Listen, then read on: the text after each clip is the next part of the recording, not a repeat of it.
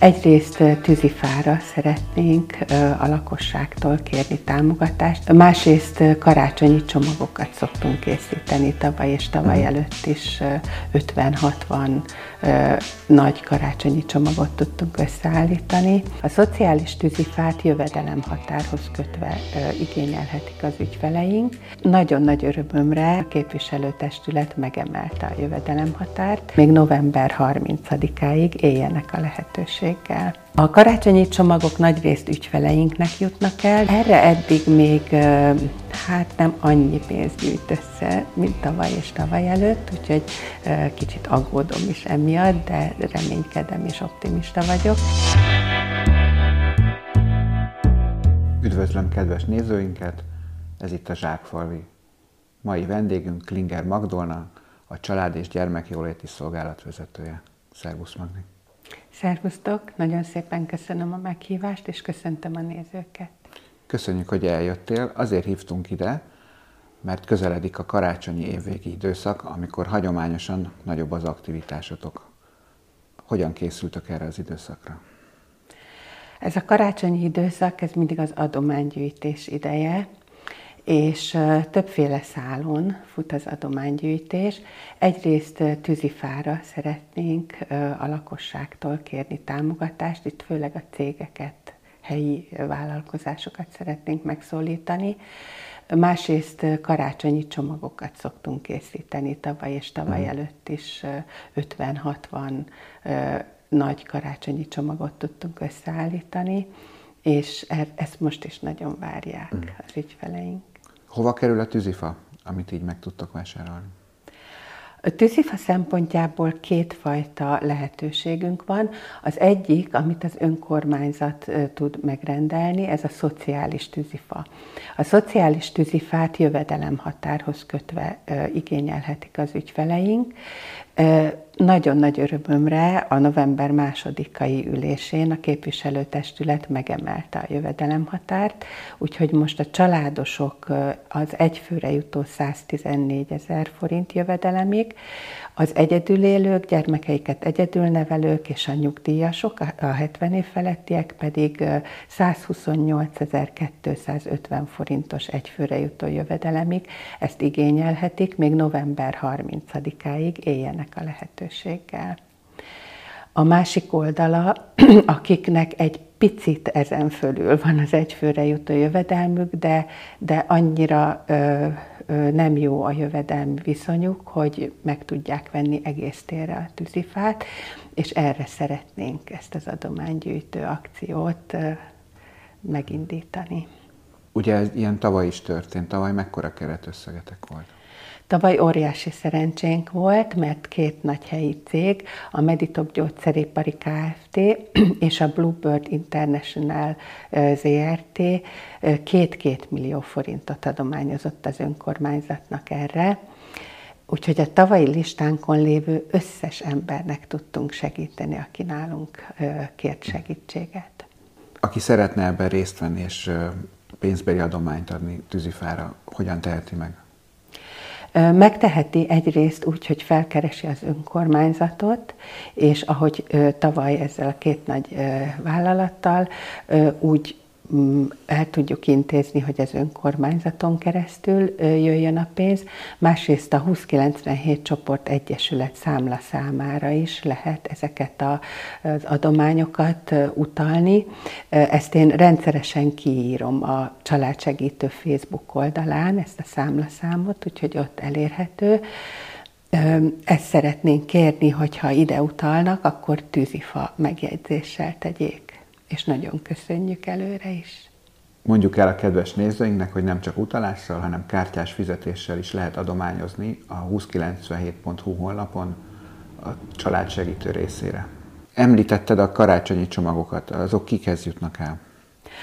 A karácsonyi csomagok nagy részt ügyfeleinknek jutnak el, de tavaly is és tavaly előtt is olyan nagy szerencsénk volt, hogy nem csak a közvetlen ügyfélkörnek, hanem akikről tudtunk, hogy nehéz sorsúak, tehát ismertük a családot, de hivatalosan nincsenek nálunk nyilvántartásban, nekik is tudtunk csomagokat, e, elég jelentős nagy csomagokat összeállítani, és ezt szeretnénk idén is. Erre eddig még hát nem annyi pénzt gyűjt össze, mint tavaly és tavaly előtt, úgyhogy kicsit aggódom is emiatt, de reménykedem és optimista vagyok. Az idei legnagyobb adományozónk a Szent Márton Waldorf iskola. Lesz egy gyűjtésünk is, december másodikán a Vörös Kereszt szervezésében az Osamban fogunk egész napos gyűjtést rendezni, ez lesz az alapja a csomagoknak. Tehát, ha jól értem, akkor egyrészt fogadtok pénzügyi adományokat a csomagokra, másrészt pedig tárgyi adományokra is van lehetőség. Igen, így van.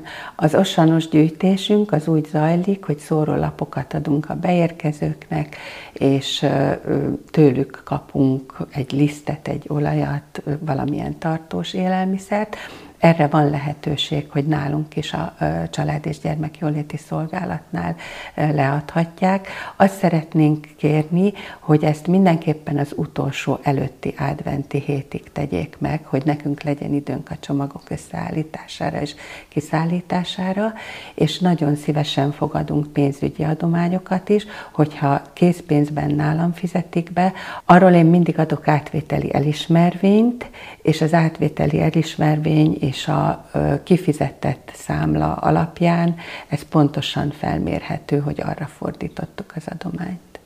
Ez az osános gyűjtés, ez már hagyományosan ugye úgy zajlik, hogy önkéntesek segítik a munkátokat. Az idén is van szükség önkéntesekre? Igen, az idén is találtam két önkéntest, Nagy Noémit és Mikula Brigittát, akiknek nagyon hálás vagyok, hogy jönnek nekem segíteni. Én ott leszek az egész nap folyamán, és nagyon remélem, hogy idén is meg kell kérnünk Liszner Gábor bablevest, hogy segítsen elhozni, mert tavaly olyan rengeteg adomány összegyűlt egy nap alatt. Azt is szeretném még elmondani, hogy tavaly a polgármester úrral voltam én délelőtt párban, és délután pedig Komlós Tiborné és Rauf Sándorné voltak, és szerintem szuper páros voltak ők is, úgyhogy nagyon gratulálok nekik. Ahogy ezt az egyik első zsákfalvi riporterben már megírtuk, a Családsegítő 2001-ben alakult, te alakítottad. Igen, 2001-ben alakult a cégem, ami fenntartotta ezt a családsegítő, akkor még úgy hívták, hogy családsegítő és gyermekjóléti szolgálatot.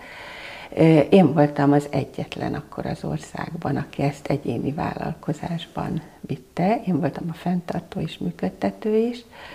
Nagyon hamar rátaláltam Ludasi Évára, akivel aztán tíz éven keresztül együtt dolgoztunk, együtt vittük. Nagyon nagy része volt az akkori munkánknak a Jövőjenő Alapítvány, aminek a kuratóriumi elnöke voltam, és amiben igyekeztünk a nehezebb sorsú gyerekeknek napi szintű klubi elfoglaltságot biztosítani.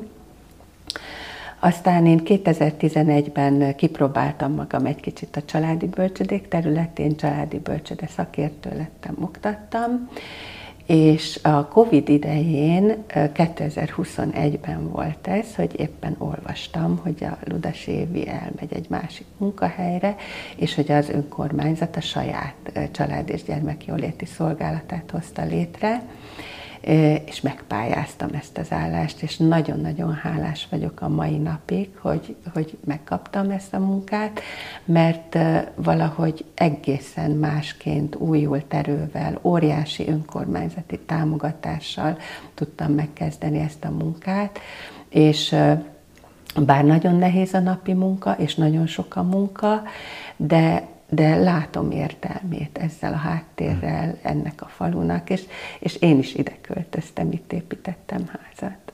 Közted és az ügyfeleitek között egy erős bizalomra van szükség, ezt, ezt hogyan alakítjátok ki?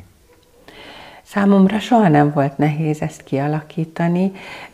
A családsegítő mindig a személyiségével dolgozik, és én úgy gondolom, hogy, hogy nyílt vagyok, és kedves, és segítőkész, és ezt visszakapom az ügyfelektől. Tehát ők is nyíltak, kedvesek, aranyosak, sokszor, sokszor engem is emberileg megerősítenek, olyan mély beszélgetések alakulnak ki néha köztünk, hogy abból én is nagyon sokat profitálok, úgyhogy nagyon szeretem őket, és remélem, hogy ők is engem. Arról is beszéljünk, hogy aki szorult helyzetbe érzi magát, de nincsen az ügyfélkörötökbe vagy a látóteretekbe, az hogyan talál meg titeket? Van egy szép új irodánk az önkormányzat épületében, két oldalról is megközelíthető, kívülről a bankomatot megkerülve a második lépcsősornál kell feljönni hozzánk, belülről pedig akadálymentesen megközelíthető, az ügyfélszolgálat előtt elhaladva végigmenni a földszinten, és ott balra nyílik az ajtó. Mik azok az élethelyzetek, amikor hozzátok fordulnak?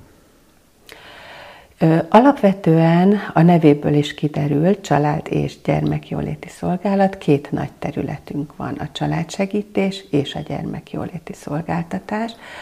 A családsegítés az egy nagyon hálás terület, mert ilyenkor a család egészének segítünk, pont ezekkel az adományokkal, amikről beszéltünk az előbb, de egyéb más dolgokkal is, például írok nekik kérelmeket, hivatalos kérelmeket, amiket különböző hivataloknál beadhatnak, írunk települési támogatásra is, nagyon sokszor kérelmet nekik, mert tehát nagyon sokan ebben is segítségre szorulnak. Aztán vannak nagyon hosszú személyes beszélgetéseink, másfél-két órás, ezek nagyon komoly beszélgetések, hozzák az ügyfelek a problémáikat, szeretnének tanácsot kapni rá, sokszor ezek könnyes beszélgetések. Aztán mindenféle ö, gyakorlati dolog van, nem is tudom felsorolni, mert annyira, annyira sokrétű. Ö, csak egyet említenék például, hogy, hogy most ö, ki fogom írni a Facebook oldalamra, hogy egy kilenc hónapos kisfiúnak etetőszéket és téli kiskabátot keresünk. Ha jól tudom, családon belüli erőszak esetén is hozzátok lehet fordulni. Igen, ez a másik területe a munkánknak, a gyermekjóléti szolgáltatás. Ez azért különbözik nagyon a családsegítéstől, mert is sokszor a saját szülőktől is védenünk kell a gyermeket. Klasszikus eset például a viharos vállás amikor a szülők nagyon rossz viszonyban vannak egymással, és a gyermeket is felhasználják a, a kettőjük közötti harcra, harcban. Ilyenkor azt kell velük megértetni, hogy a gyermeket súlyosan veszélyezteti ez a helyzet, és, és őt mindenképpen ki kell hagyni minden küzdelemből, a, a vállóperből, a gyermek elhelyezési perből, a tartásdíj iránti perből, Sokszor ezeket az eseteket nem tudjuk itt alapellátásban megoldani. Ilyenkor a Pilisvörösvári Család és Gyermekjóléti Központunkhoz küldjük védelembevételi kérelemmel. Ilyenkor a védelembevétel során a szülőknek a hatóság kötelezően előírja, hogy mit kell tenniük ahhoz, hogy a gyermek veszélyeztetettsége megszűnjön. Azt hogyan oldjátok meg, hogy a családok bizalommal forduljanak hozzátok, a, a felnőttek, amikor pedig át, át, ugye a gyermekek is a szempontrendszeretekben vannak, vagy hát valószínűleg előrébb. Hogy adódnak ebből konfliktusok egyébként?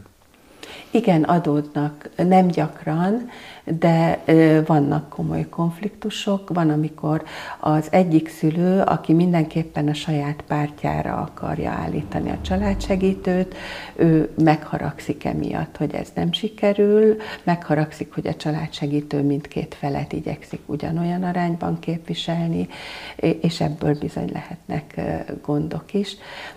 Én pont ezért az első továbbképzésemet mediáció területén végeztem, megoldásfokú mediáció területén, és ezt igyekszem nagyon erősen használni ebben a helyzetben. Úgy tudom, hogy egy jelzőrendszer is segíti a munkátokat. Ez micsoda?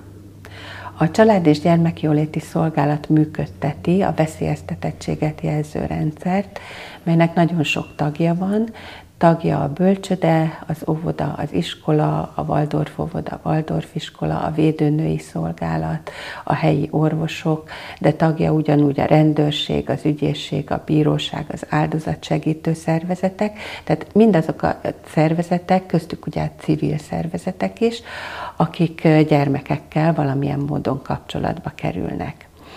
Ez a jelzőrendszer azért nagyon fontos, mert a gyermekek, főleg a kicsi gyermekek, ők nem jelzik azt, hogyha ők elhanyagolás vagy bántalmazás áldozatai. Egy pici gyermek úgy gondolkodik, hogy az ő szülője, nagyszülője, ő nem ronthat el dolgokat, nem csinálhat olyan dolgokat, ami törvénybe ütközik. Ő azt úgy veszi, hogyha őt bántják, hogy jogosan kapott egy büntetést a rossz viselkedéséért. És ezért a gyerekek a legritkább esetben jeleznek. Ha jeleznek, akkor nem közvetlenül, hanem például a rajzukban, a viselkedésükben kicsit visszafejlődnek, újra bepisilnek, olyan tüneteik lesznek, amikből következtethet a szakember, hogy itt valami baj van. És nagyon jól működik a jelzőrendszerünk, évi hat kötelező találkozásunk van, de az óvodával például kialakítottunk már egy külön, még rendszeresebb találkozót is, és ilyenkor át tudjuk beszélni azokat az eseteket, amikben közösen kell dolgoznunk a gyermekekért. Mi az, hogy elhanyagolás? Az elhanyagolás, amikor a gyermek nem kapja meg a fejlődéséhez szükséges feltételeket. Ez lehet konkrétan fizikai elhanyagolás is, tehát a tisztálkodás elhanyagolása, az etetés, a ruháztatás elhanyagolása, de lehet az is, hogy például nem kapja meg a gyerek a kötelező védőoltásokat, vagy nem kapja meg a tanulmányaihoz a megfelelő segítséget, a támogatást a szülőktől. Tehát nagyon sokféle módja van az elhanyagolásnak is. És a gyereknevelésbe egy pofon még belefér? Nem, a gyermeknevelésben nem fér bele a pofon, ezt a gyermekvédelmi törvény alapjában tiltja, a gyermeki jogok között felsorolja, hogy a gyermeknek joga van mindenféle bántalmazástól való védelemre. Mekkora az ügyfélkörötök a faluban? Jelenleg az én nyilvántartásomban 77 személy szerepel. Ennél sokkal nagyobb kör, aki fordul hozzám. Például hétfőn azt vettem észre, hogy a munkámnak a felét tudtam az adminisztrációmban beírni, mert a másik fele olyan volt, aki vagy egyszeri segítségért fordult, és nem volt szükség nyilvántartásba venni, vagy olyanok, akikről tudom, hogy, hogy nem kell majd nekik rendszeresen segíteni, csak most aktuálisan van mondjuk egy nagy családi probléma, amit át kell beszélni. És ebből mennyi a gyermek? 18 olyan gyermekünk van jelenleg, aki gyermekjóléti alapellátásban van. Ez mit akar ez az alapellátás? Az alapellátás már feltételezi a veszélyeztetettség egy legalább enyhébb formáját. Ez elhanyagolás is lehet, bántalmazás is lehet, lehet az, hogy a, a család életvitele olyan, hogy, hogy az árt a gyermeknek, ez is nagyon sokféle alapon. Mi a feladatod azokkal az esetekkel, amik Pilisvörösvárra kerülnek? Amikor egy gyermekjóléti eset a központhoz kerül, akkor már védelemre, védelembevételről van szó, Ilyenkor mi csak olyan feladatokat kapunk, amivel szintén támogatjuk a családot, tehát mi vagyunk a jó ebben az esetben. Például pszichológiai tanácsadást Petromán Anikon keresztül, mediációt rajtam keresztül, családsegítést rajtam keresztül, minden olyan háttértámogatást, ami segít a szülőnek, hogy megerősödjön abban, hogy a gyermeke veszélyeztetettségét meg tudja szüntetni. Van esetleg valami, amit a végén szeretnél mindenképpen elmondani? Igen, szeretnék az adományozásra egy kicsit visszatérni. 11-én szombaton volt Szent Márton napja. Nekem a Márton legendában nagyon régóta az a legfontosabb momentum, hogy Márton a félköpenyét adja. Márton egy római katona volt, aki lovagolt a hideg télben, ebben a jó, meleg katonai köpenyben, amit ilyen pelerinként körbe keríthető az ember hátán, és meglátta ezt a fagyoskodó koldus, leszállt a lováról, ketté vágta a köpenyét, és az egyik felét ráterítette a koldusra, a másikat visszakanyarintotta a saját vállára, és lovagolt tovább. És ebben én azt látom nagyon fontosnak, hogy úgy adományozzunk, hogy az a mi életünket ne tegye nehezebbé, rosszabbá. Tehát azt adjuk, ami tényleg fölöslegünk. És úgy gondolom, hogy sokan élünk ebben a faluban olyanok, akiknek van ez a kicsi, vagy akár több fölösleg, amit oda tudunk adni, és még nekünk is megmarad a félköpenyünk. Köszönjük, hogy válaszoltál a kérdéseinkre, és nagyon köszönjük ezt a munkát, amit itt a faluért folytatsz.